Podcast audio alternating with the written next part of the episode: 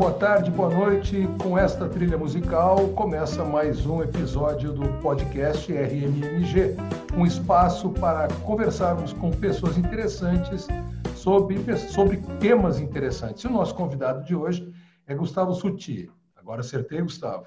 Tudo certo? Tudo certo. O Gustavo é um dos sete filhos de um casal de, um casal de médicos, pai do Pedro e do Rafael. Uh, é dez anos mais novo do que eu, nasceu em 75, e um buscador em constante evolução. Acredita que todos podem e devem ser felizes naquilo que fazem, nos seus trabalhos. Abriu, fechou, vendeu várias empresas. No DNA do Gustavo está o empreendedorismo. Criador e fundador do Conselho Mudando o Jogo, conselheiro profissional com formação pela Fundação Dom Cabral, publicitário formado pela PUC São Paulo, corredor de montanha e psicoterapeuta em formação.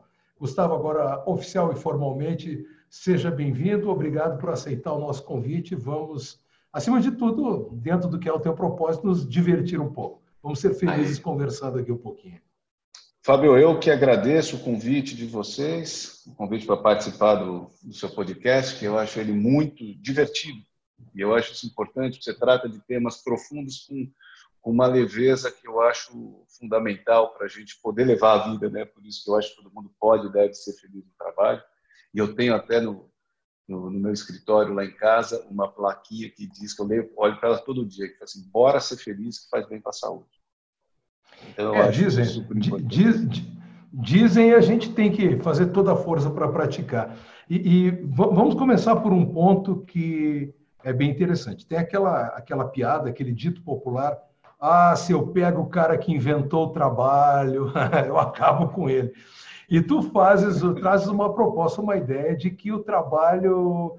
Uh, o trabalho é para viver, não é para se viver para o trabalho. Mas como é que se faz isso num mundo de tanta correria, em que a grana é curta, em que o nosso país não é um país em crise, é um país em crônica, o problema não é pontual, ele muda de cor, muda de nome, mas é um país muito complicado para empreender e, acima de tudo, apesar de sermos latinos, né, em maioria, ah, é difícil ser feliz num país como o nosso.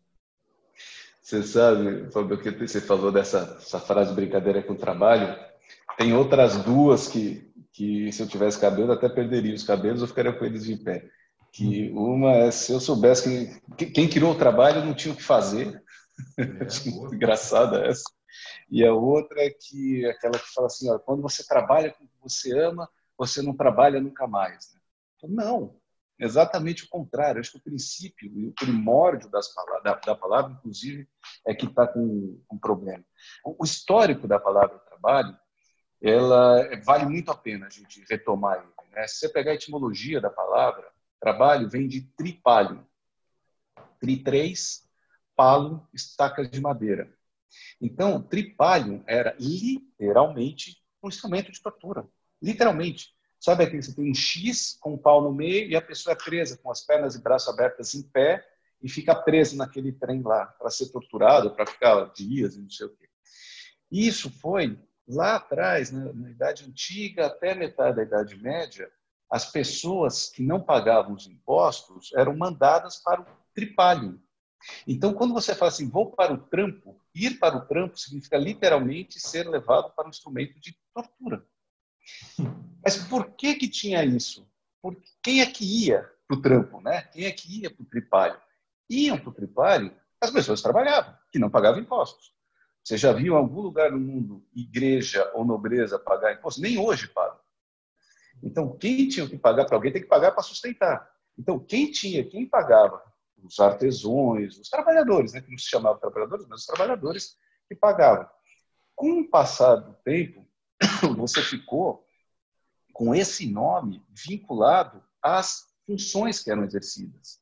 A atividade manual, à época, e a atividade que fazia as coisas girarem.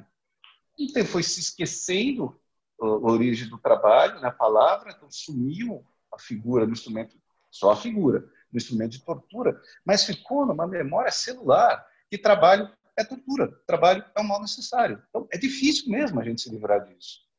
É, é, o buraco é um pouco mais embaixo em relação ao trabalho. Né? E a questão toda é a seguinte: é, a gente descobrir a vocação da gente nem sempre é um negócio fácil. Às vezes estoura, o sujeito, menina, menina, ainda muito, muito jovens, muito pequenos, já demonstra determinado pendor.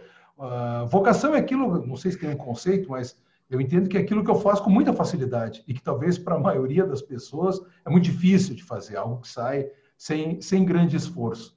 Seria legal se todos nós pudéssemos trabalhar com aquilo que para nós é muito, muito fácil. É. Bom, vamos lá, esse tema eu adoro e depois desemboca na história do conselho mesmo, né? inclusive nas minhas opções profissionais de ser conselheiro hoje em dia. O, eu realmente acredito que tem uma frase do Khalil Gibran, do poeta Khalil Gibran, que no livro dele O Profeta, ele tem uma ele tem um capítulo falando de, sobre trabalho. E tem uma frase lá que eu li aquela frase e falei, cacete, essa era a frase que eu queria ter escrito. Diz o seguinte: o trabalho é o amor que se tornou visível aquilo para mim foi muito transformador, porque era exatamente o que eu entendia sobre o trabalho e não tinha expressado desse jeito. Porque o trabalho é o amor, não o amor romântico, mas é o amor no formato da melhor expressão que você tem para o mundo. É o amor no sentido daquilo que você tem de melhor, como é que se entrega para o mundo que você tem de melhor? E vamos falar real, a gente como adultos, como é que a gente entrega para o mundo que a gente faz melhor? Através do trabalho. Então, você entender qual é a sua vocação, ou como eu chamo também, qual é a sua arte, uhum. porque parece que vocação fica quase uma coisa pesada, a arte ela já fica leve, né? Então, como é que a sua qual é a sua arte é uma coisa fundamental, porque quando você trabalha com arte, quando você vivencia a sua arte, como você falou, né, da, da sua vocação, as coisas fluem mais, as coisas ficam mais leves e o preço a se pagar parece que é menor. O, todo mundo pode trabalhar com o que ama? Pode.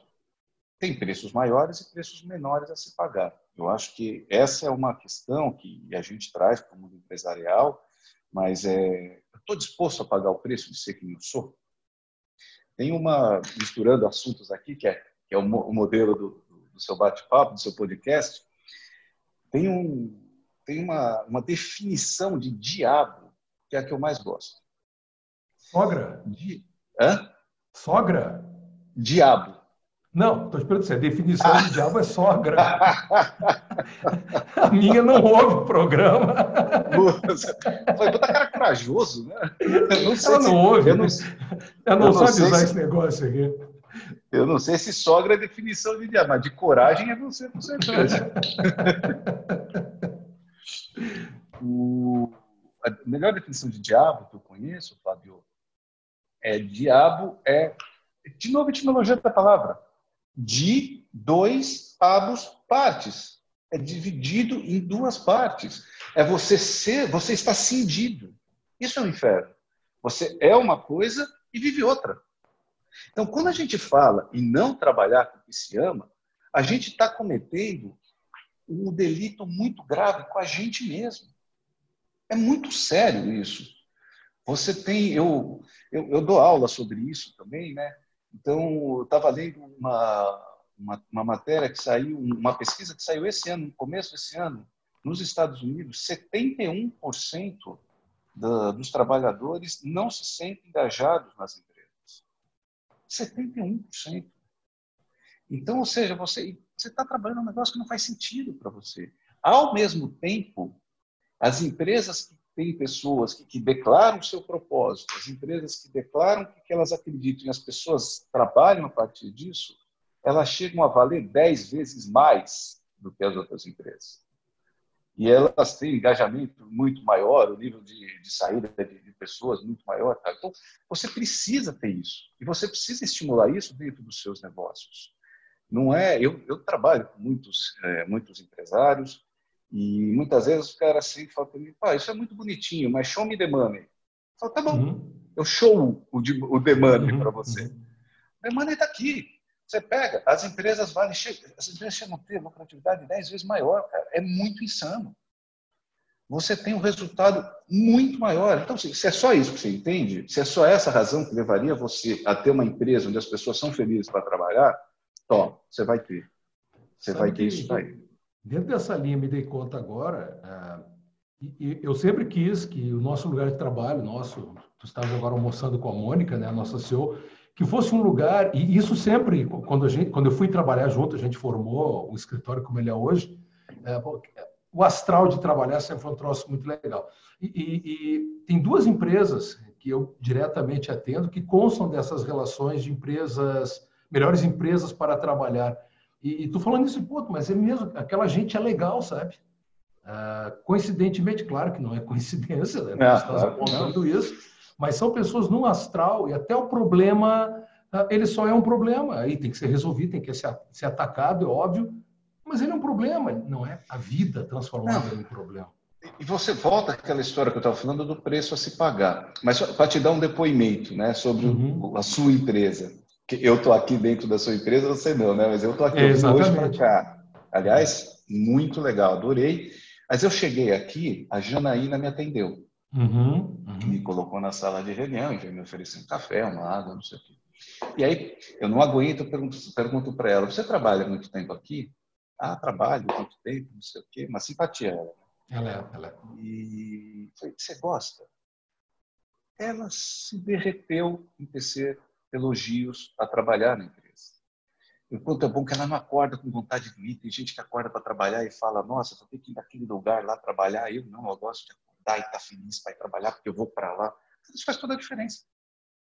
Isso faz toda a diferença. A pessoa é. trabalha muito melhor, muito melhor. Eu, eu, tenho uma assistente doméstica em casa comigo, a Deinha, que cuida de mim, cuida comigo. Eu, eu, eu sou divorciado, meus filhos moram comigo, então ela cuida da gente, está lá com a gente e tal.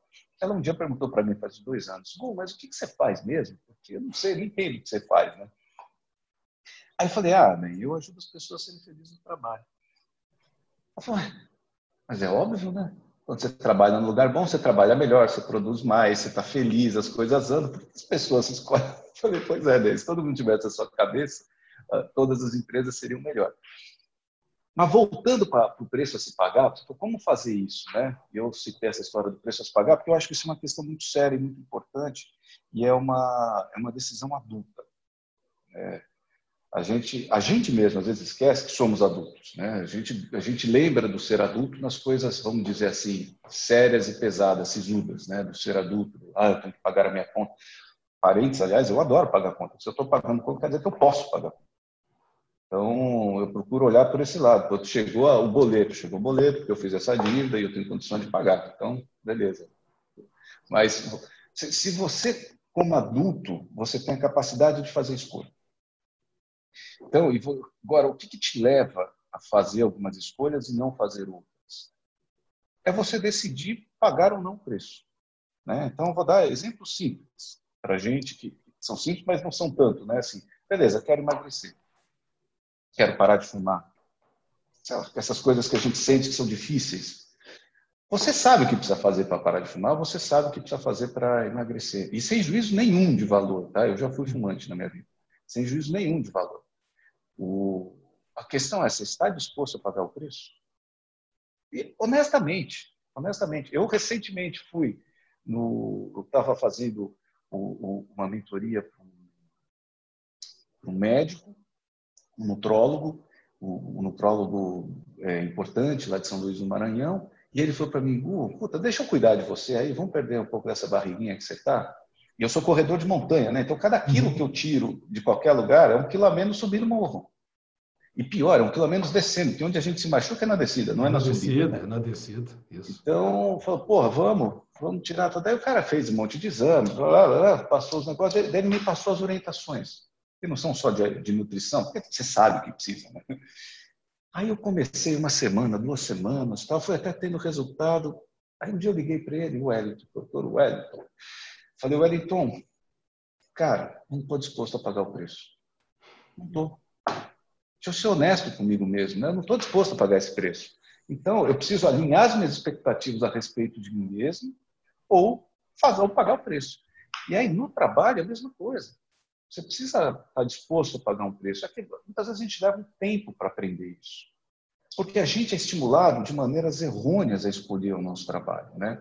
A gente não foi treinado para ser feliz, a gente foi treinado para trabalhar e se aposentar. Da nossa idade, a gente tem 10 anos de diferença, mas é muito pouco. A gente foi treinado para trabalhar malemar, fazer uma coisa legal, acumular capital e depois, se o que sobrar da vida, eu vivo esse capital.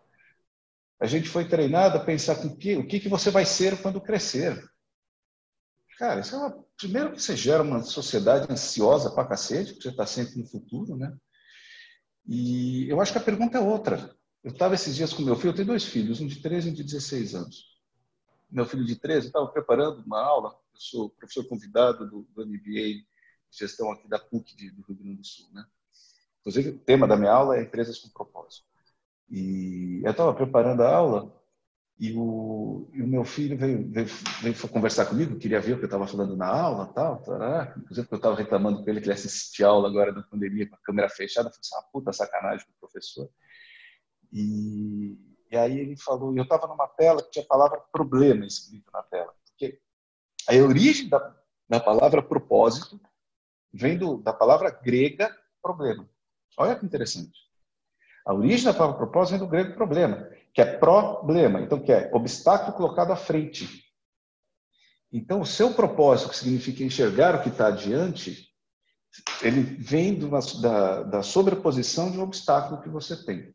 Bom, essa tinha a palavra problema lá. E, e, aí a gente começou a discutir e eu falei para ele, filhote, a pergunta que você tem que fazer para você não é o que você vai ser crescer.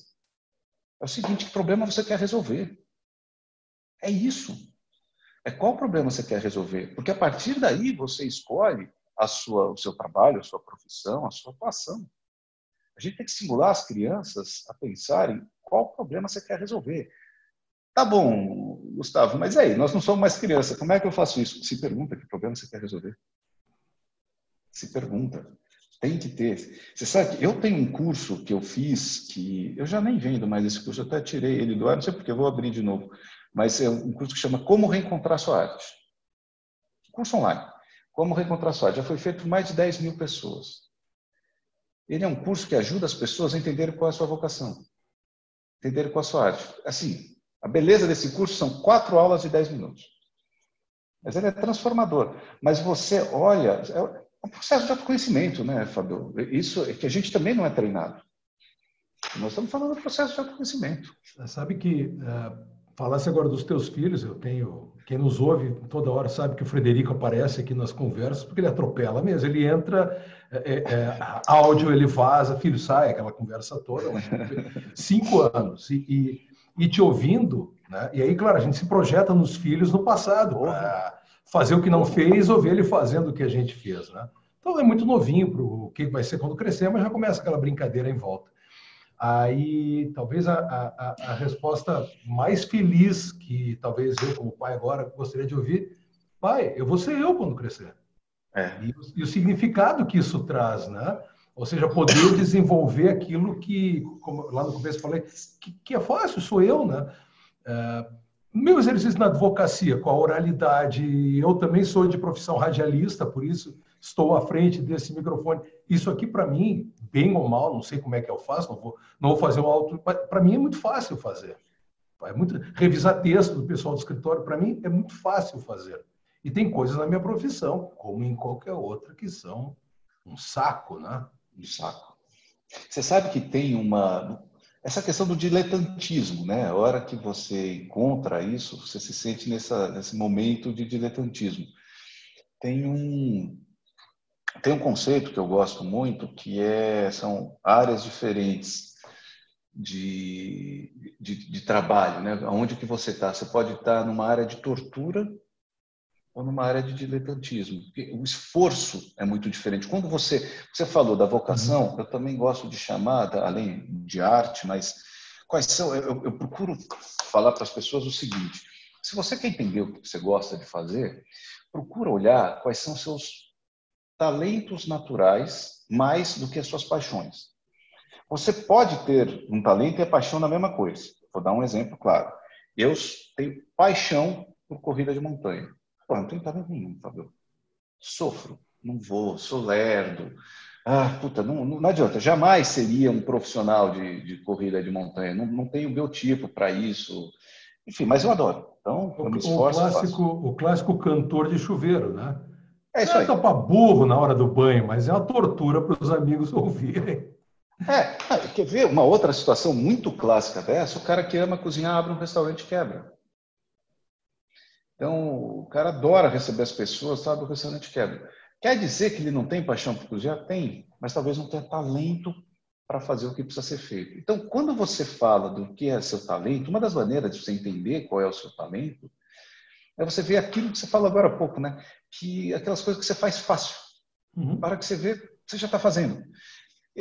Eu sou assim, eu, eu conheço uma, uma pessoa, estou conversando com ela, e se é um empresário, eu adoro conversar com. Empreendedor me encanta, né? A pessoa que tem a coragem de, de empreender, de arriscar tudo, de falar, meu, eu, me encanta. E, e você começa a conversar, não consigo, eu, eu me controlo para não dar uma, um aconselhamento, para não dar uma sugestão, para não vir, porque por isso que eu faço o que eu faço da vida porque isso para mim é tão fluido, tão natural, que é isso que eu preciso procurar. E normalmente a gente procura e a gente, a gente criou uma cultura de desenvolver os gaps. Eu preciso desenvolver o gap. Então, como no seu caso, você é advogado, tem esses talentos, essas competências, mas você não tem, você tem sete, mas você não tem três. Vamos trabalhar as três. Porra, não. Melhor sete. E, e matematicamente é fácil de entender. E quem joga joguinho na vida vai entender isso também, que quem está ouvindo a gente. Que, assim, se você tem um, sei lá, você tem uma personagem no joguinho que ela tem, ela tem um, um talento de magia. Então, quando você ganha XP, ele aumenta a magia muito mais rápido do que o, o escudo. O esforço necessário para você melhorar uma dessas sete, com, com cinco de esforço, você melhora muito essas sete. Com cinco de esforço, você não melhora nada essas três. Porque elas são difíceis para você está na zona de tortura. Não quer dizer que não tem as coisas que a gente precisa fazer, como você falou, tem coisas que precisa fazer. Mas a gente consegue, principalmente nós empresários, a gente consegue, líderes de pessoas, de empresas, a gente tem que reconhecer quais são isso. Porque eu, por exemplo, eu tenho uma dificuldade importante em estrutura, em organização, não sei o quê. Eu sou um cara de criação de metodologia. Agora, organizar é outra história. Então, o que, que eu faço já há muitos anos em todas as empresas que eu abro? Primeira pessoa, eu contrato alguém estruturado. Não sofro mais. Eu sofri anos, mas eu preciso ser. Fiz mil técnicas de organização, estudei, fiz tal, fui, pô, fiz um monte de coisa, de cursos, de coach, de mentoria, de não sei o que lá, fui atrás, li um monte de técnica, comprei um monte de coisa, aplicativos, não sei o que. Porra, eu nunca fiz. Entrou por, um ouvido, entrou por um ouvido saiu pelo outro, não guardou nada. Não, se, não, se fosse isso, estava bom. Nem entrou, deve... nem entrou não, pelo ouvido. Não, é pior ainda, porque você vai entender o que eu estou te falando. Entrou no ouvido, ficou aqui dentro, eu não fiz, me achei merda, incapaz, incompetente. Se eu tivesse me esforçado mais, eu teria feito. Está vendo como eu sou preguiçoso por um monte de coisa, por isso que umas coisas. A gente começa a viajar. A troca não é meu. Eu sou bom em tantas coisas. Minha mãe dizia desde que eu era pequeno sobre ela: eu não consigo ser bom em tudo. Está tudo bem. Então não preciso ser bom em tudo, nisso aqui eu não sou. Se nisso aqui eu não sou, eu não vou botar tanta energia nisso. Para quê? Eu não vou botar. Voltando para a corrida de montanha, eu sei que eu não sou um, um, um corredor tão bom e eu não sou feito para correr longas distâncias. Então não adianta eu querer correr uma ultramaratona de 100 quilômetros. Eu parei ali nos 30. Falei, mas eu queria correr, tem uma prova de 70 que eu sou louco para fazer. Eu vou fazer? Não vou. Eu vou me machucar com certeza. Vai ser aqui é aqui onde eu vou, tá aqui, tá bom. Eu vou de, eu vou de apoio para as equipes que correm o 100, vou feliz da vida, participo com os caras. É isso. Foi eu com uma nota autobiográfica que vinculada ao tema, né? Botei na minha cabeça que eu ia ser feliz fazendo uma maratona, correndo os 40 lá vai pedrada. 42, fiz, puta. Fiz, fiz. Mas, mas eu pago fisioterapeuta até hoje. Sim. Mas assim, velho, sabe? É aquilo que eu digo, ninguém me tira do armário aquela aquela imaterial taça. Eu ganhei a medalhinha ali que os caras é. Mas eu tenho uma taça na, minha prateleira da memória, cara, aquilo é meu. Ninguém, me arrebentei Você todo, me ferrei, mas, cara, a catarse daquele momento, Passar ninguém me tira. É, é, ninguém me tira, ninguém vai me tirar, vai comigo, né? Ah, vai virar cinza junto comigo, é isso aí. Né? Você topou pagar o preço, maravilha. Paguei, paguei. É caro, é, já te digo, é, é caro. Mas, mas, a gente tem que. Pô, eu, tenho, eu tenho amigos que correm maratona brincando. Para eles não, não sofre nada. Eu tenho um irmão que ele, ele corre, ele não corre Outro dia eu fui correr com ele, ele faz um tempo ridiculamente baixo. Eu falei, mas Fred, fala, não sei, ela não sofre. Fala, porra, que sacanagem. Fiquei com raiva dele, falei, não corro mais com você. Mas é isso, cada um. Mas ele nem quer correr, ele anda de bike. Mas um... E essa, e essa, essa, duas coisas assim contigo. Primeiro, é, eu imagino que já sei a resposta, mas vamos lá. Qual é a idade que eu tenho máximo, tendo mulher, filhos, ou marido e filhos, ou papagaio e gato para sustentar, que eu posso apertar, vou, vou me xingar no escritório, o, o, o botão foda-se, vou fazer outra coisa da minha vida agora. Não estou feliz. Dá tempo até que idade? ou não tenho idade? Bom, você, já, você imagina o que eu vou responder, mas eu vou começar por outro lado, então. A gente sabe que é, em 2035 deve ter uma horda enorme de centenários no mundo, o que significa que nós estaremos bem em 2035, 15 anos para frente, e que significa que possivelmente nós seremos centenários. Então, se você pegar que você está com 55 anos, você fez uma opção de carreira, vou arredondar aos 20, e, então você está 35 anos com ela. Se você parar hoje e começar outra, daqui 35 anos, você vai estar tá com 90 anos, você ainda vai ter tempo. O... Eu tenho certeza que eu vou viver pelo menos até os 120. Eu tenho, além de eu acreditar muito nisso, a minha avó faleceu há um mês aos 110. No dia que a gente, no dia que a gente ia gravar, né? Ah, é, verdade, Foi. eu até cancelei com vocês. É, no dia que a gente ia gravar, tu estava numa correria, a Roberta me passou é. o áudio, né? Eu disse, não, cara, vai, vai. Pensar você é. tem que fazer do hospital. Eu digo, não, libera o homem, pelo amor de Deus. Não é. vai faltar oportunidade. Que idade estava a tua avó? 110. A minha está com 102. Menina! Uma gatinha. Mor gatinha. É. Minha avó, eu, chamo, eu sempre chamava ela de minha gata mesmo. E, mas assim, eu acho que tem, você tem o tempo. É claro que você tem que ter responsabilidade, né? Nós temos filhos, nós temos família para sustentar e você tem que fazer com responsabilidade, mas a qualquer momento você pode fazer. Tem um cara que eu gosto muito que chama Murilo Gun, não sei se você conhece ele. Não, não conheço. O Gun, ele é um comediante e que se especializou em criatividade. É um super palestrante no Brasil inteiro, tem cursos online muito famosos, tal. E eu fui conselheiro dele e é um grande amigo hoje em dia. Mas o Gantt traz, traz muito essa questão da, da criatividade e, e, da, de você se renovar, né? você se auto, você se reinventar. E, inclusive, o, esse meu curso está dentro de um dos cursos dele também, né? É por isso que foi feito por tanta gente. E, e ele fala de uma coisa engraçada que é a vida de puta. De dia ser uma coisa, à noite ser outra. Porque você vai trabalhar, então, ah, eu sei que eu quero ir ser radialista, por exemplo. Né? Eu sou advogado, eu quero ser radialista. Então, eu vou trabalhando um tempo como advogado de dia, radialista à noite, para depois eu fazer na migração. Uma questão de planejamento. Você pode fazer. Eu, por um bom tempo na minha vida, eu atendi muito executivo que queria fazer migração de carreira. E teve muita gente que mudou radicalmente de vida, mas a grande maioria não. As pessoas têm aquela imagem, falam, Pô, mas uhum. para eu fazer uma transição de carreira, eu vou, vou vender coco na praia. Né? É isso que eu quero.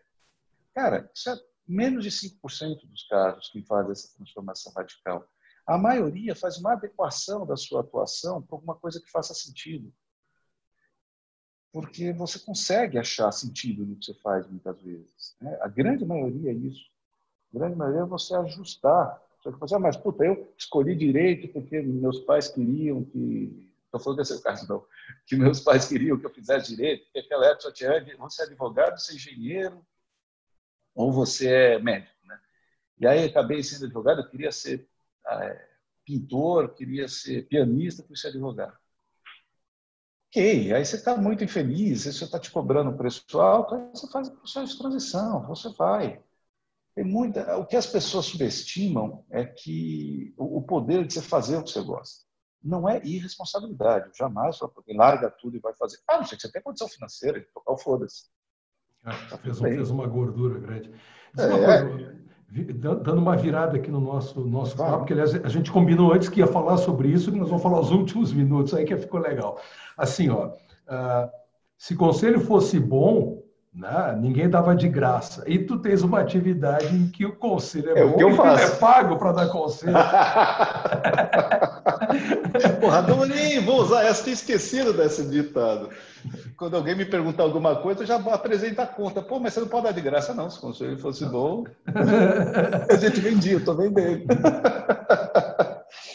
Montasse uma estrutura, porque e aí a gente entra um pouquinho no que eu tento, na medida do possível, evitar nessas nossas conversas, que é num, num mundo muito, muito engessado, jurídico, instituições.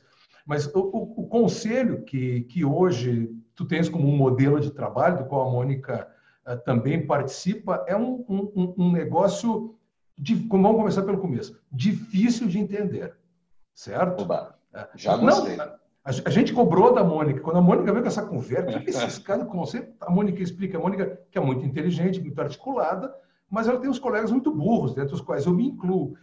Demoramos muito para conseguir entender. Mas, peraí, Mônica, é, me explica um pouco essa doideira aí que vocês inventaram. Explico. Super, explico com o maior prazer. O... Nós temos um, um, conselho. Bom, primeiro, o que é conselho, né? Isso, isso. O que é conselho dentro de uma empresa? A definição formal de conselho: conselho é um órgão de governança corporativa responsável por alinhar os interesses dos acionistas, dos executivos e todos os stakeholders. O, o conselho tem por missão garantir os, o, a missão original do conselho é garantir os interesses dos acionistas. Né?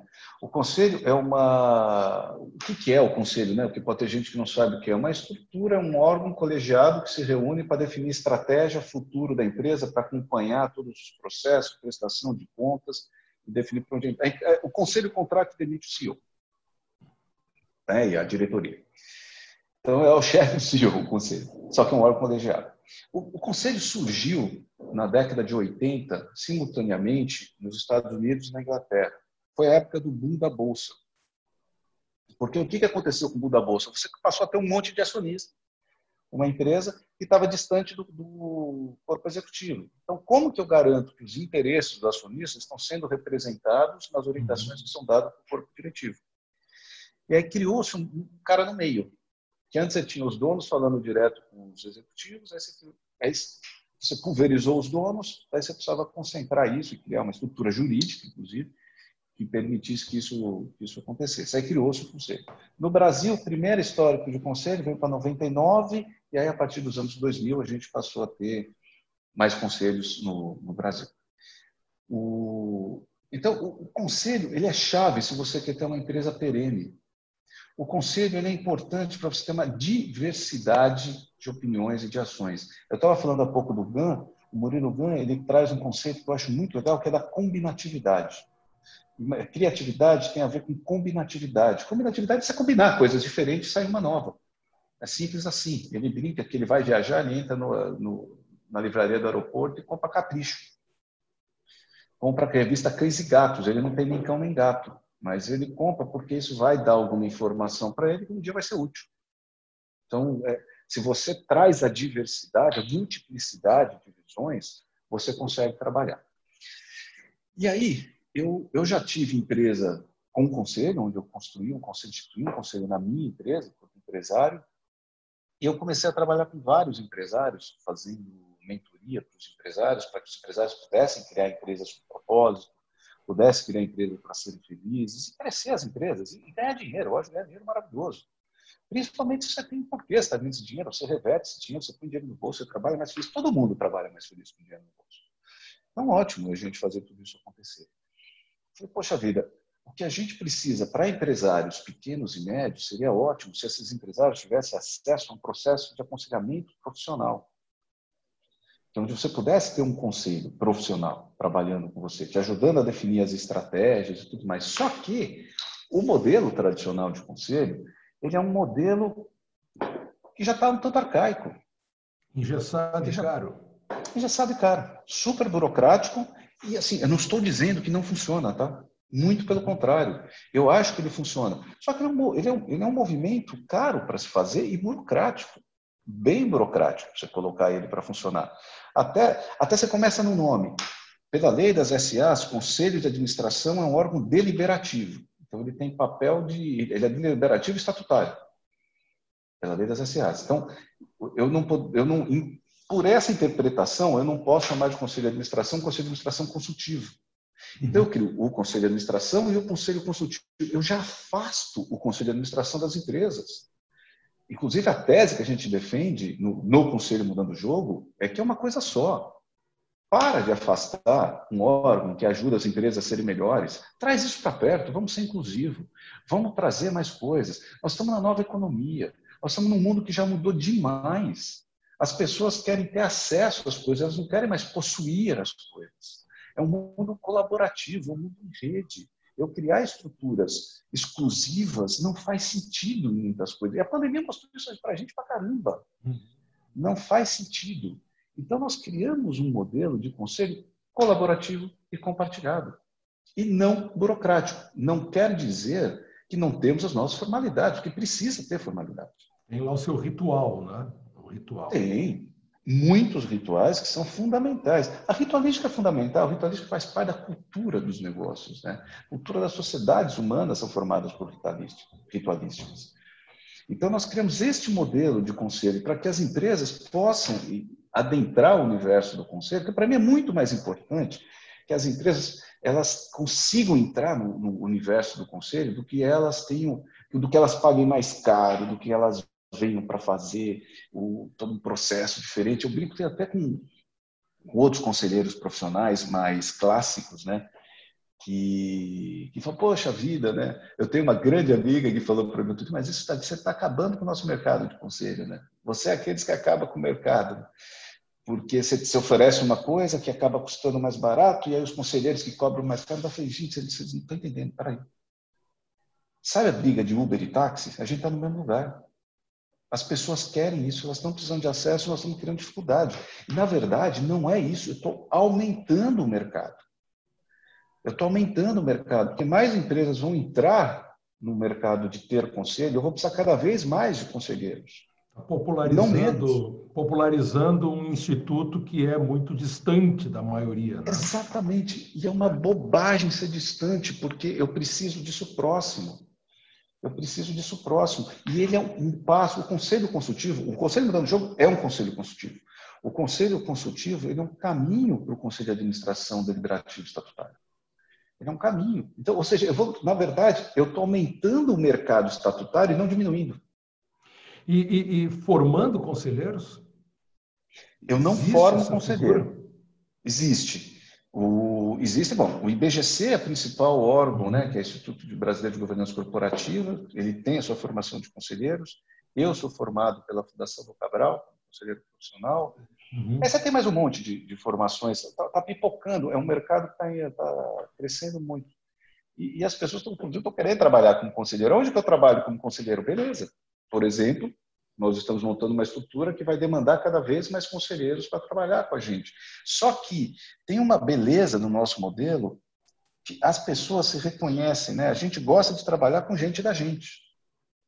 Então, uma das coisas que a gente faz no nosso modelo é trazer empresários. Então, é uma turma, a turma onde a Mônica participa com a gente como representante do, do escritório de vocês, como CEO, é uma turma de sete empresários e empresárias, né? São sete empresas diferentes que estão lá dentro trabalhando. Então, um é uma hora você é aconselhado, outra hora você é conselheiro daquelas empresas, todo o processo gerido por dois conselheiros profissionais. Então, com definição de ata, com criação de com, com pauta, com definição de ata, de assuntos, acompanhamento pós, fazendo não sei o quê, preparação, melhoria das informações que sejam levadas para o conselho. Mas o legal é que você está conversando com outro empresário. É outro cara que sabe a dor e a alegria de ser quem você é. É um cara que está sentado na sua cadeira em outro lugar.